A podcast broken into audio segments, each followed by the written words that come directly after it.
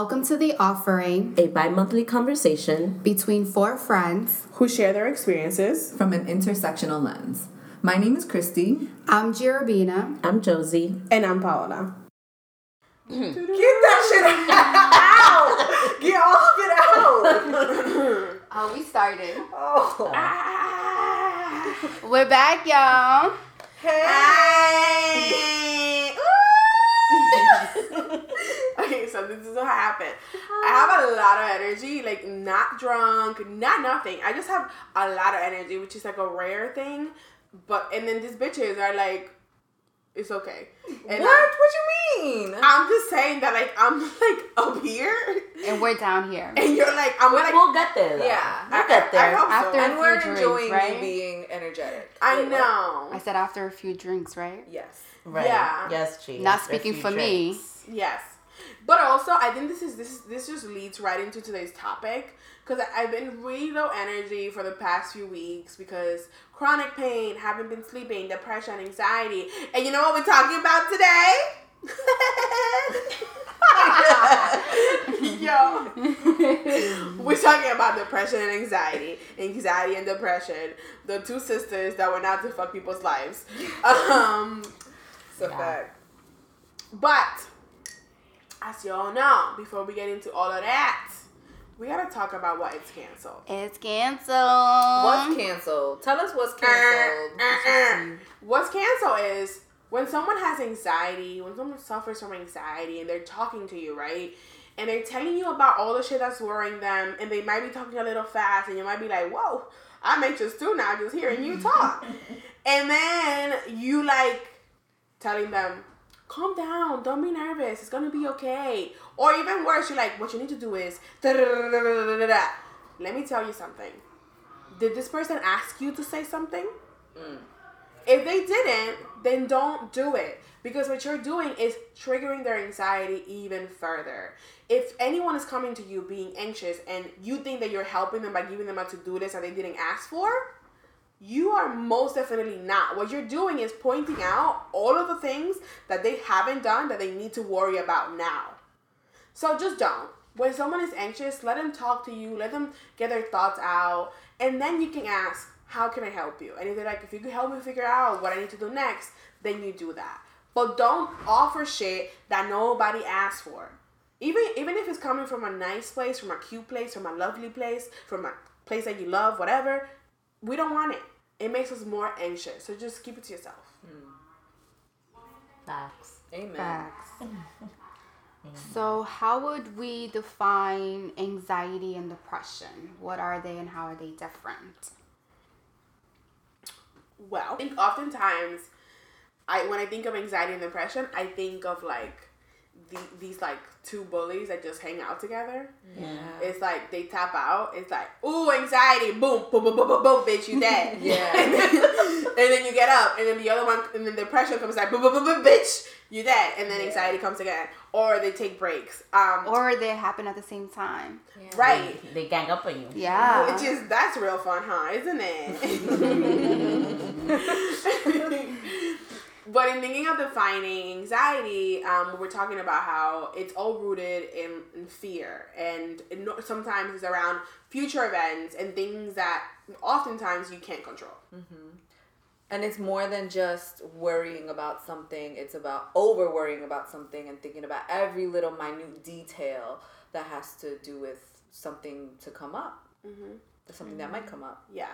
And it works in a spectrum, right? Like there is anxiety that we all feel, right? Like if you're going for a job interview, if you're doing a transition in your life, if like some shit's going on that you can't control, you're going to feel anxious. We most humans tend to feel anxiety. But to be diagnosed with something like generalized anxiety, for example, anxiety disorder, you will need to have these symptoms kind of like pretty much daily or most days for at least six months. So when you think about having a anxiety, anxiety disorder, it's not just like I'm anxious today and then I'm anxious two weeks from now. It's like I am anxious almost every day of every week for at least six months. and it then also gets in the way of your daily functioning right which is like the other piece of like what makes a disorder what makes that disorder a actual disorder.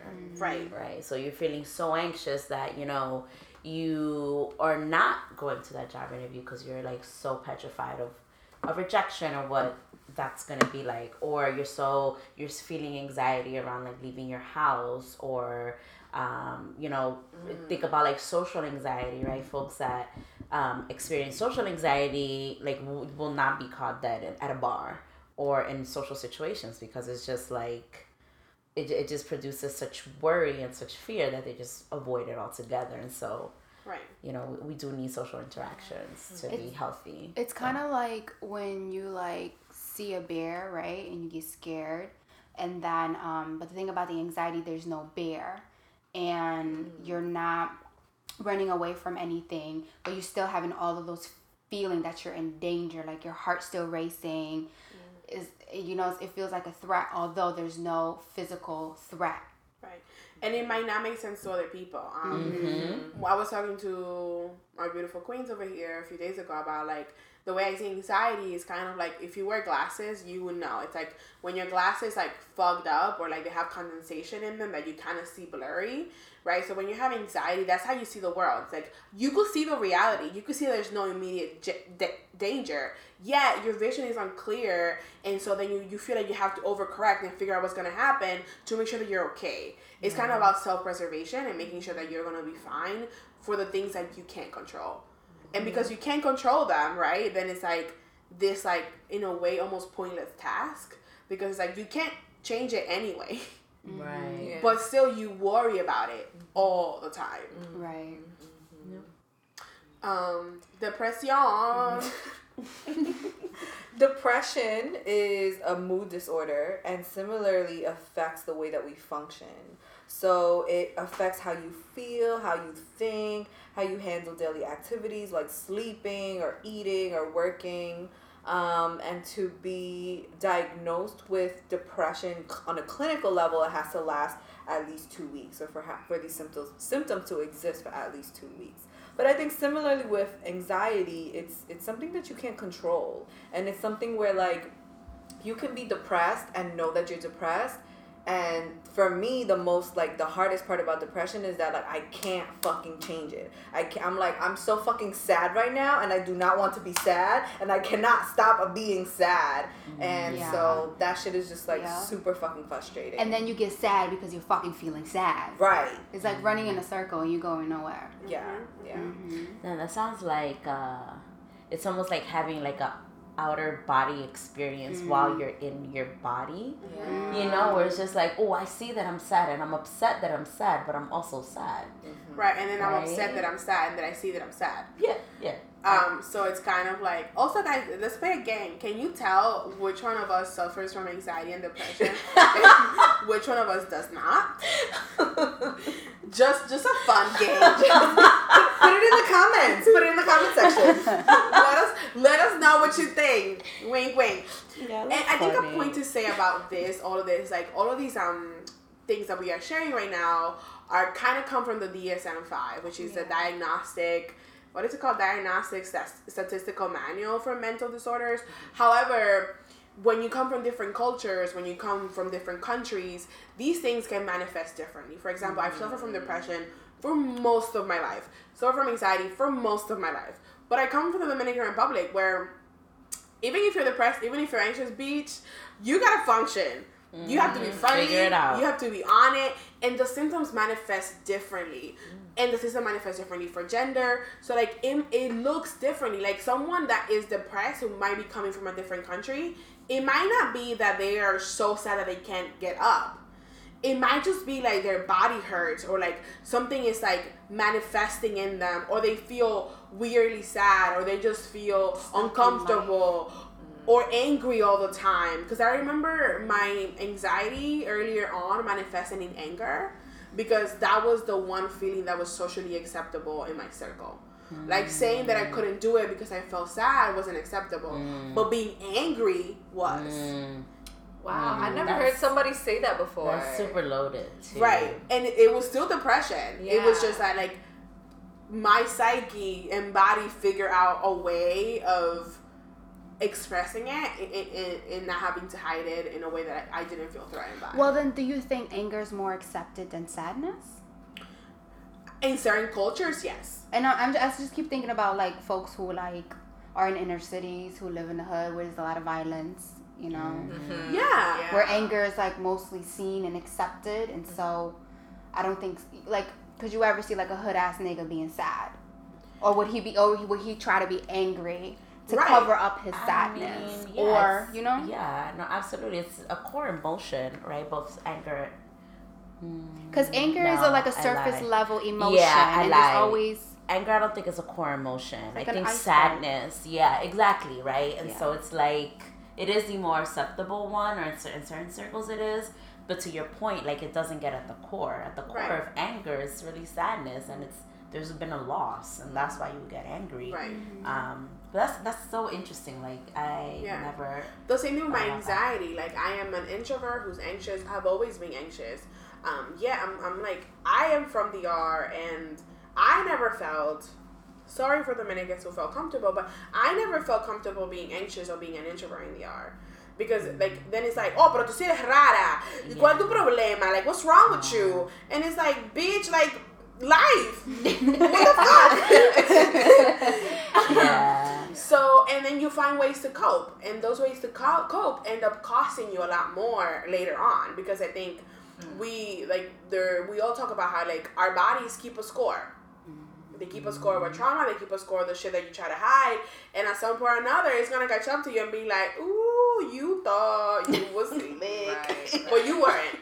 Yeah. I also think about people like who don't have the choice to be to show anxiety and depression because they have to just keep moving on with their fucking life. Like I think about I think about my, my my mother and how much that she might be like hurting on the inside, but she has no choice but to continue working her ass off on a daily fucking basis and being a strong woman or just being like just just working in, in all senses of the word. Um, she has no choice. And I think what you're saying also like reminds me of like high functioning depressed people. Um, when you're like you're feeling depressed, right? But no one from the outside could ever see it because you're still functioning, you're still going about your days. But maybe once you come in your apartment, you go into your room, shit falls apart. Yeah. But you're still like you look like a normal person going through the motion, you know, and nobody could ever tell. Hey, raise your hand if you're a highly functioning depressed person. Woo! Oh, yeah. Um, yeah, I, I think what you said about like how certain environments or cultures like don't make space for you to like show up, like all parts of you to show up, um, and how um, particularly like if you're if you have like an immigrant story or depending on like where where you are in in society where you are in, in this culture and united statesian culture then like you don't it, it's almost like a privilege to be able to Right. like show that and just like how like fucked up that that that, really is um i feel like what, what you were saying about um uh g about like anger versus sadness is kind of what you were saying p around like I, I couldn't really be an introvert in Dominican culture because it's almost like that's not even part of the language. That's not even part. That's not even part of the culture, really. Like you can't be an introvert because then, like, if you're a man, you're gay. They'll like just write you off and just be like, oh, you're quiet. You've got to be gay. Or and if you're like a female or you're a woman, um, you know, and you're introverted. To Paola's point, it's like there's definitely something wrong with you. So it's just like, how do we make space? How do we? Like say like yes there's this part of you that is so real you're not going crazy. Um and and like let, let's talk about it. Yo, think about that a lot. I look at my father, who I see a lot of myself in him, because just so y'all know, if your parents suffer from anxiety, that is a risk factor for you to then be able to like once you're older manifest anxiety in your in your own life or anxiety symptoms in your own life. Mm. And then my dad has this. My dad suffers from anxiety, 100%, depression, and my dad doesn't even know these terms, right? He doesn't know these terms, but I could see it. Like when my dad gets overwhelmed, like literally you, because like when you when you're having like an anxiety moment, when you're about to have a panic attack, it's almost like everything is like the walls are closing in on you. It's like everything is like everything becomes a problem, and then the problem becomes bigger, and it becomes bigger, and it snowballs, and then you can't stop it, and then you become like a crazy person.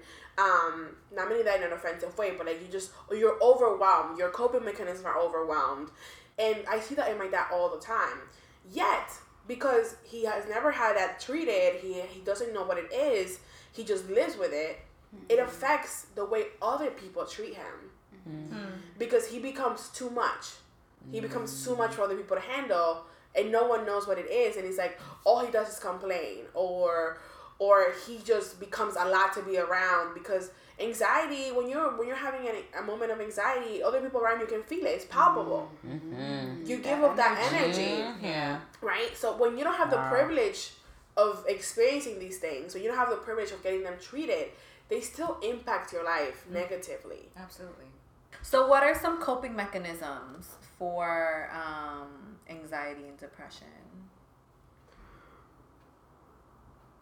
No, one time my when I was feeling really depressed and I went to my therapist and I was like, "Girl, I feel like I am literally sinking in a black hole." And she was like, "Ooh, whoa."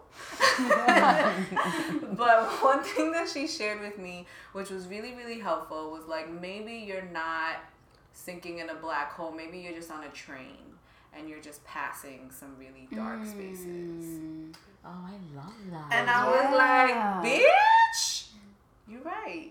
So, I really love that. That's That's, very empowering. Yeah. Because I, when I think about my depression, I always used to call it like this dark hole that I'm like I'm inside and I can't mm-hmm. climb up, I can't Yeah. escape. I have to sit there. Yep. And literally, when I feel depressed, and because I think I've used this image and this language around depression, when I do get mm-hmm. depressed, I sit in it and I feel like I am obligated to sit in mm. it and feel all those emotions. Mm. Yeah. And I think that you know, you like this new idea that you just said, it it being like I'm on I'm on the train, right? Yep, And I'm yep. just going through the That's motion, and that's where I've got.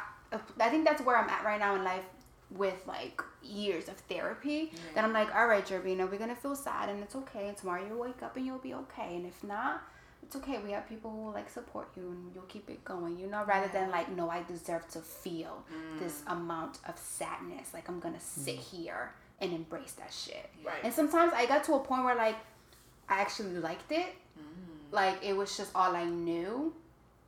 That I'm like I'm supposed to experience this. Like I'm supposed to feel this. That I'm like I have to sit this and sit in this, and I have to like not enjoy it, but like I have to like I don't know if I'm making sense. Yeah, is that you know? like like self lo- loathing? Yeah. Like Yeah. that self hate, just like you're you're punishing yourself. Yeah. It's like For you something? deserve this. yeah. Yeah. Yeah. Yeah. Because like what's at the core of depression? A feeling of unworthiness. Yeah. A feeling yeah, of okay, I'm not makes good enough. I don't deserve anything good, and anything that I have that is good, I'm gonna fuck it up. yeah. Um, and I think that that's where I personally feel like the biggest thing is having a strong support system. Mm-hmm. And what I mean by a strong support system, like as someone who's a very high functioning depressed person, like I could literally be having the worst day, suicidal, all the thing, and I'll be just laughing, and no one would ever know because I've learned to. That's how I learned to cope. That's how I function. That's how I keep myself moving forward. To survive. Right. And so you need to figure out what is the support system and pinpoint those people and kind of like informally or formally them those responsibilities. Like for me, my boyfriend is like that person. Like I'm like, now you know. I don't know how to stop myself from protecting others because part of being a high functioning depressed person is that you're protecting the people around you. You're like, this is too much. You don't need to handle it. I'll handle it myself. Mm-hmm. And I don't need your input. Mm-hmm. Right? And so, and then it's figuring out who are the people you're going to be vulnerable with. And for mm. me, the person that I'm most directly vulnerable with is my partner. But then there's a person who just senses, and it's, this is wild. My mom. Mm. Oh, man. Mm. This woman, Mothers are just like she's just crazy. Like You know what's crazy? When I moved to New York, my mom sensed that I was depressed, mm-hmm. and I'm just like, but we're not next to each other. And Yo, she's that and then when I be told her, freaking me then when. I told her, I was like, yeah, mom, like I had, I'm gonna call my psychiatrist. I need to up my dosage because I just haven't been feeling good. She was like, I knew it, I knew it. This is why I've been calling you and asking you how you're doing, and you're like, you're good, and you're good, and I'm Ah. like, yeah, mom, I wasn't good, but I wasn't ready to tell you that I wasn't good because I wanted to be an adult and take care of myself and not have you take care of me. But that shit is crazy. It is wild. Like I could not tell you the amount of times that my mom shows up in my house unannounced. She's like, "Something's wrong with you. I know you're not telling me, but something's wrong with you. So we're gonna sit here for a day, two days, whatever amount of time it is, until I feel like you're okay because you're not gonna tell me." Um, but I feel like my mom has been like a strong presence in my life, just like her connection to me. And then there's my sibling, there's my brother who's also very connected to me and just knows. Like my mom and my brother just know when I'm depressed when I don't tell them. And I feel like my partner's getting there too, but also having friends. Like now I have a group of friends because I feel like talking about depression, talking about anxiety is taboo around a lot of people who aren't comfortable with it. Yes, absolutely. And I'm lucky to have a group of social workers where we have the language and we could talk about it and it's Yeah. not scary, it's not overwhelming. But when you have just regular schmegular friends, of which we're not, obviously. well, yeah. I mean, I think for me, it's like I have a history of friends, and there's at one point when I was comfortable talking about like taboo topics, like y'all, like I was at a place where I'm comfortable talking about it, and that's like a really important part of our friendship. But I have friendships that are much older, where like we're not at that, we weren't at that place when we when we became friends and we're still i don't think we're still at that place where we can even talk about it no matter how close we are Mm, That's interesting. and then and I feel like that puts like those relationships in a weird place, right? Because then it's like Yeah. And what I've done with some people that I care about in my life who are with me, it's like I give them tools to support me.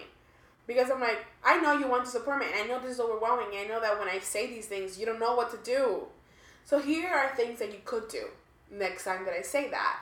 And and then it's up to them to either take it up or not. Mm-hmm. And but I do think that having a network of people who love Yeah. you and care about you is so is such an important coping mechanism and also recognizing negative and horrible coping mechanisms.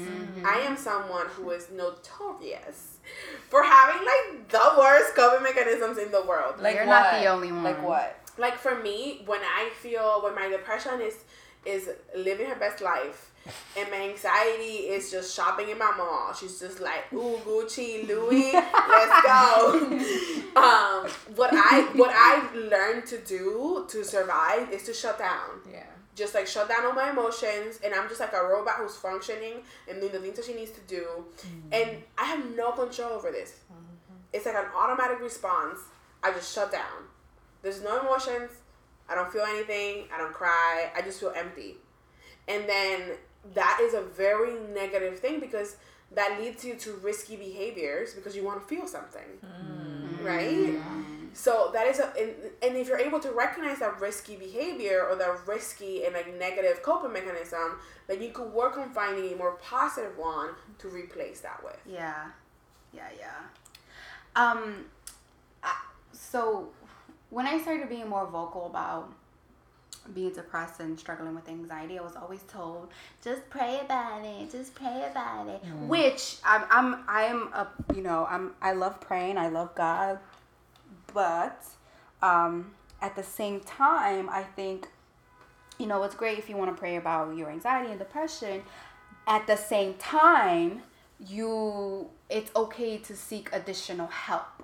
It's okay to go to therapy. It's okay to talk to somebody else because I think a lot of times in um, very religious spaces we're like, oh, we're not gonna trust human um, Science. yeah, like humans and sciences because you know you're not gonna put your faith in human hu- mm. humans, right? Yeah. You're gonna just put it in God, which is great. But I think we should move away from like just saying just pray about it and also include other resources in addition to praying about it. Because I think it's great if you pray about it and you you know you release it on and you put it somewhere else besides having it on your chest and carrying it.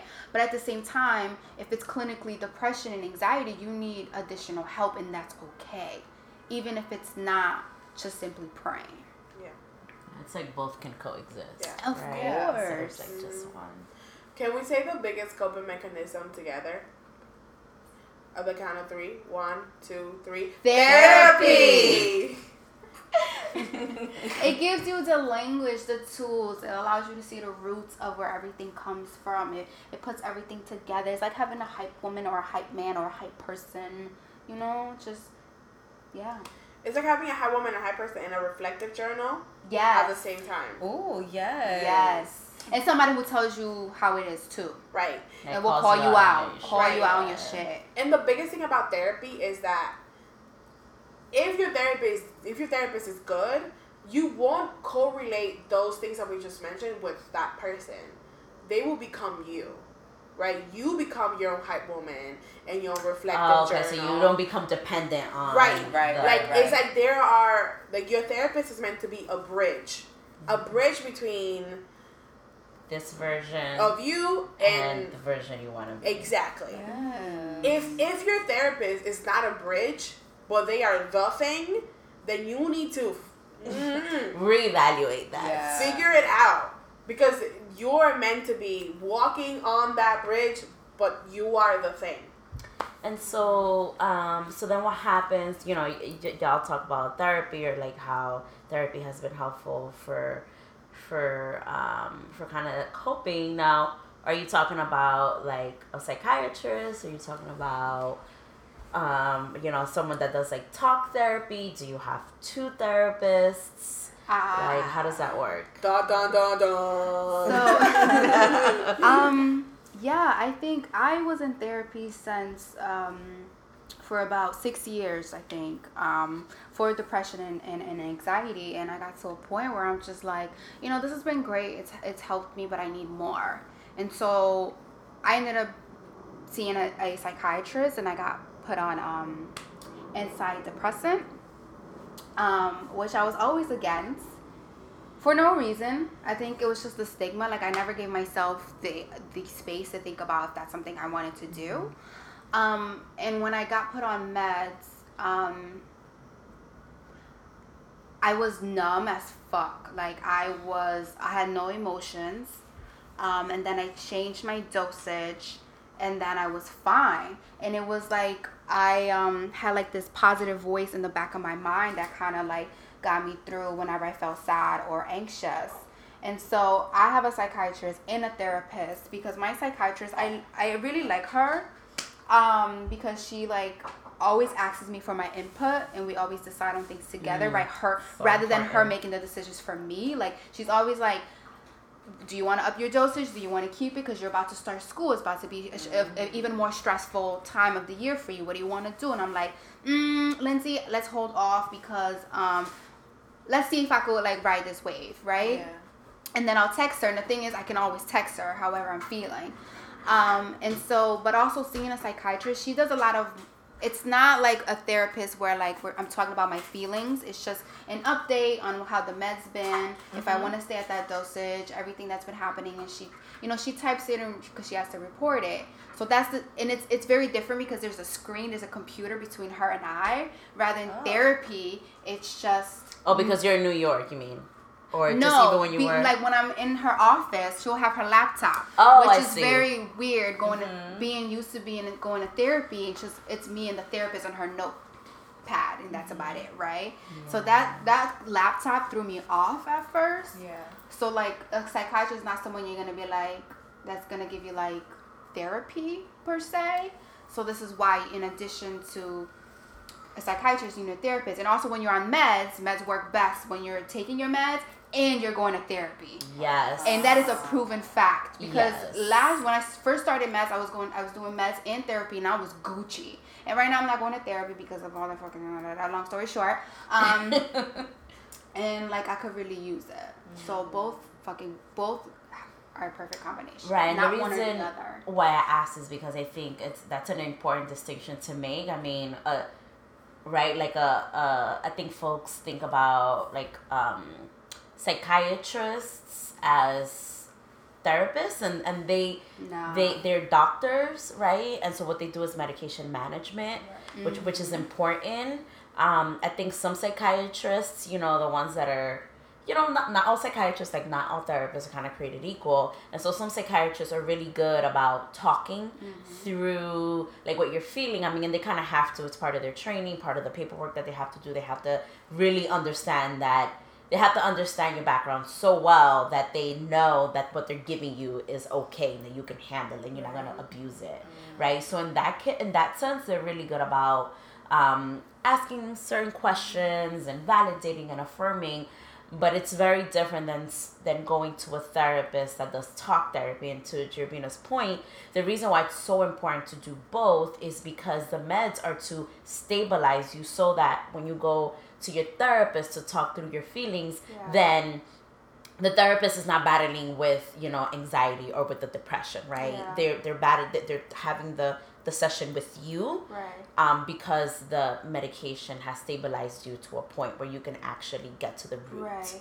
right because Right. what y'all were sharing was that you know it, it's like the foggy glasses right it's like when you have that a, a, a therapist doing talk therapy is really tough to, to do therapy if what you see is like foggy glass Yeah. it's, it's through the foggy glass you know? Right, and I think we're in such a like a medicated Mm-hmm. um, society that I think a lot of folks just think, oh, I'm gonna just take this pill and keep it moving. Yeah. But like medic, like antidepressants are just like a mood booster, Mm-hmm. and that's about it. Like you need it doesn't talk therapy. yeah because it doesn't to, get to yeah to help your Yeah. thoughts, your emotions, Right. and everything to put it into place. The processing. The, yeah, to process it. Um, like the the meds are um the medication is not going to it's not a happy pill. It's not gonna fix everything. Right. It's and it's not gonna give you the the cope. Like it's, it's not gonna help you work through the, the through the Yeah. cycles, Right. right? And I think to your point, a lot of folks are like, I'm just gonna take this and that's it. No, Right. that still comes from like within and from like Right. the work, but the medication helps. Yes, and I think therapy, in addition to taking meds, gives you like an insight. It's like that awareness and that insight to help you to continue to push that anxiety forward. and depression can take away. Yes, Right. exactly. And I think at the end of the day, the biggest point is that um, when you suffer from anxiety and depression, it's almost like you're waiting. It's like this race, right? And you're like you're running, you're running, and you're trying to get to the end, but the finish line keeps the finish line keeps being Keeps moved moving, up and up and up. Because at the end of the day, um, like with other any other ailment, there sometimes there won't be a finish line yeah. you're just on this road where there's gonna be times where it's gonna be it's gonna be it's gonna suck and you're gonna feel like shit and you're gonna be fine afterwards and then you're probably gonna go back. Or it could be that you go years without feeling it or it was a one-time thing but you don't mm-hmm. know. And so you need to make sure that you're taking care of yourself and that you're building the support systems around you and the protective factors like the things that are gonna keep you up and keep you healthy and keep you alive so that when if and when it happens you're prepared Yeah, and it's okay to also like seek an extra help. And I think what my meds did was give me that extra help. But I think a lot of times for like people of color, it's always like, oh, I gotta be strong. I gotta be strong. I gotta do this shit on my own. But I got to a point where it's like I can't do this shit on my own, and that's okay. And I need to take this so I can live my life and achieve all the things I want to achieve. You know, and it's fine. Right and i feel like I, I feel like i identify with that a lot like if you're for like i've come a very long way y'all like i'm not i'm not a first gen. I'm like an immigrant ass person you know what i mean? Like mm-hmm. I came to this country when I was 14, so that sense of like figuring it out on my own is very much true to everything that I've ever learned, mm-hmm. everything that I am, to figure it out, to just like push through. Like, you know, like I remember being like a child and, and like falling down and like scraping my knees, and my mom being like, dose yourself off, get the fuck up, keep it moving, keep it pushing. Or my mom calling me Dolores because I was always I would always complain about pain. Mm. And she would be like, yeah, which literally means pain. Oh, okay. Pains, She would be like, "You're always hurting, so I'm just gonna call you Dolores."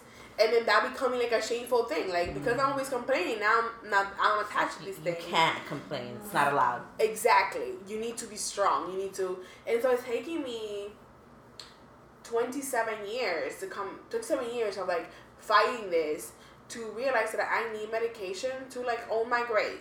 Because this, this is what it's all about owning your greatness. We're all great. And depression and anxiety are barriers to owning your greatness. Yeah. So it's like you need to do whatever it is that you need to do to get to that point when you could own and be accountable to your greatness. Yeah. Yes. And I think also try to, you know, take some time to figure out where your anxiety or depression is coming from. I know my anxiety comes from when I'm when I have to do some have to quote unquote something that I don't want to do. I get depressed when I'm like in white spaces, and I think being in white spaces for so fucking long that it has caused me to be like at a constant state of anxiety with all the shit that goes into being in a white space as a person as a black woman. But also I've learned that like I get anxious when I don't when I when I'm doing something I don't want to do. So checking with yourself to figure out like why where's this anxiety coming from, you know? Because sometimes it has a reason and sometimes it just comes because you're just stressed out. Yo, like that ass. Sometimes I be living my best life. Like literally, I be having that thought in my head. I'm like, oh my god, I'm living my best life. Next second, it's like fear, nervousness, and I'm like, Right. oh my god. Yeah, that like, happens to me. Then I'm like, I'm gonna be humble. Depression comes out of nowhere, just slaps you in the face. Right, or anxiety. suck. Or Yeah. anxiety is like, oh, you thought you was? No, not anymore. You're not. Right. Um, I don't know. But we're working through it, and I really like what you said about doing what you can to own your greatness. Because I think that even the, we can't help these, you know, anxiety and depression from affecting us, but we can be responsible for our own greatness in a way to, Yeah. to tackle it, right? And and be like, I'm not unworthy of feeling happy and feeling unafraid. hmm Yes. And it's like we're all Tattoo that on my ass. Yes. Yes. I actually want a Yes. tattoo on my ass, so I might quote that. cursive Cool. or Block letters. Cursive. Quote me, please. Quote me. You me on That's my ass? to them. Give credit where credit is due, honey. All right, y'all. So we're going into recommendations, as y'all know. And I think that depending on what it is going on, I feel like for anxiety, one of the biggest things is introspection. Is figuring out what is something that's causing this anxiety, what is going on inside me, and what a lot of us have found helpful is meditation. And that shit is really hard. But don't you think that you need to sit with your legs crossed and your fingers together and um that's it doesn't need to look like that. You know, you could be in your bed before you go to sleep and give yourself 10 minutes to really sit and think and analyze your body and have a moment of um what's that shit called? Clarity. Yes, maybe? but also um what is the Mindful. mindful Mindfulness, to have a moment of mindfulness to analyze your body and see where am i holding where am i holding this anxiety where is this anxiety taking over in my body and then and then letting it go um, there's a few apps like i really like headspace the guy has an accent i like the accent Some I know. Josie doesn't like the accent. There's multiple apps. Figure out the one you like. I think that the biggest thing is finding a voice that you like so that you could listen to. Um, and that would be helpful. Or you could just do meditation in whatever way you feel like it might work for you. I like the app Breathe, and I heard that there's also an app called Insight Timer. Oh, I like Insight Timer. Okay. And um no no no no I was like cool cool cool cool cool. Um I haven't tried it, but I've been meaning to. Um and I think the the other thing about meditation is that it doesn't have to be just like before you sleep. It could be like, you know, like if you're on the train. Like sometimes I've used that um, as a helpful way to calm myself down before work when I've been feeling really um uh, anxious about work and unworthy about me doing a good job or whatever. Um, and they have different on these apps. They have different like settings. They have different timers, and I think they also have different voices. So you can just play around with that. Like Paula said, just find what works for you. And I think overall, like if you're having a really anxious moment, I think like grounding yourself and having grounding techniques, and I'm gonna explain what I mean by that. So like let's say that you're at your job and you just feel really, really fucking anxious. What would be helpful is like take your palms, place them on your thighs, right? So that you're touching something and you're grounding yourself literally. You could place them on your desk if you feel comfortable. And then take three deep breaths where you inhale for four seconds and you exhale for four seconds. It's better if you go to the bathroom so people cannot see you and you don't feel judged. And then after you do that, like have a second where you could ask yourself, what is causing me to feel this way? Where is this coming from? Because if you're able to pinpoint what is causing your anxiety, that automatically decreases your anxiety. And if you can't, if you can't do any of these things, just doing the breath will automatically cause you to feel calmer. So I think that that's really helpful.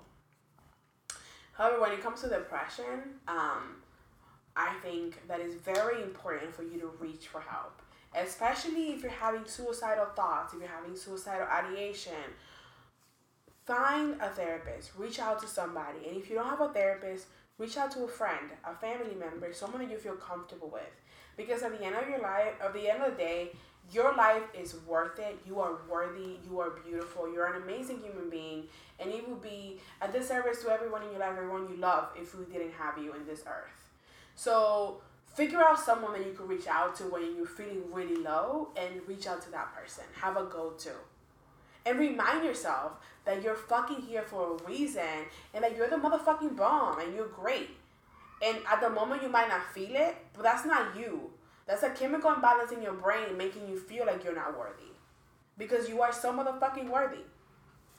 Shit. Yes. Shout out to worthiness. Er? And that's it. All right. Bang!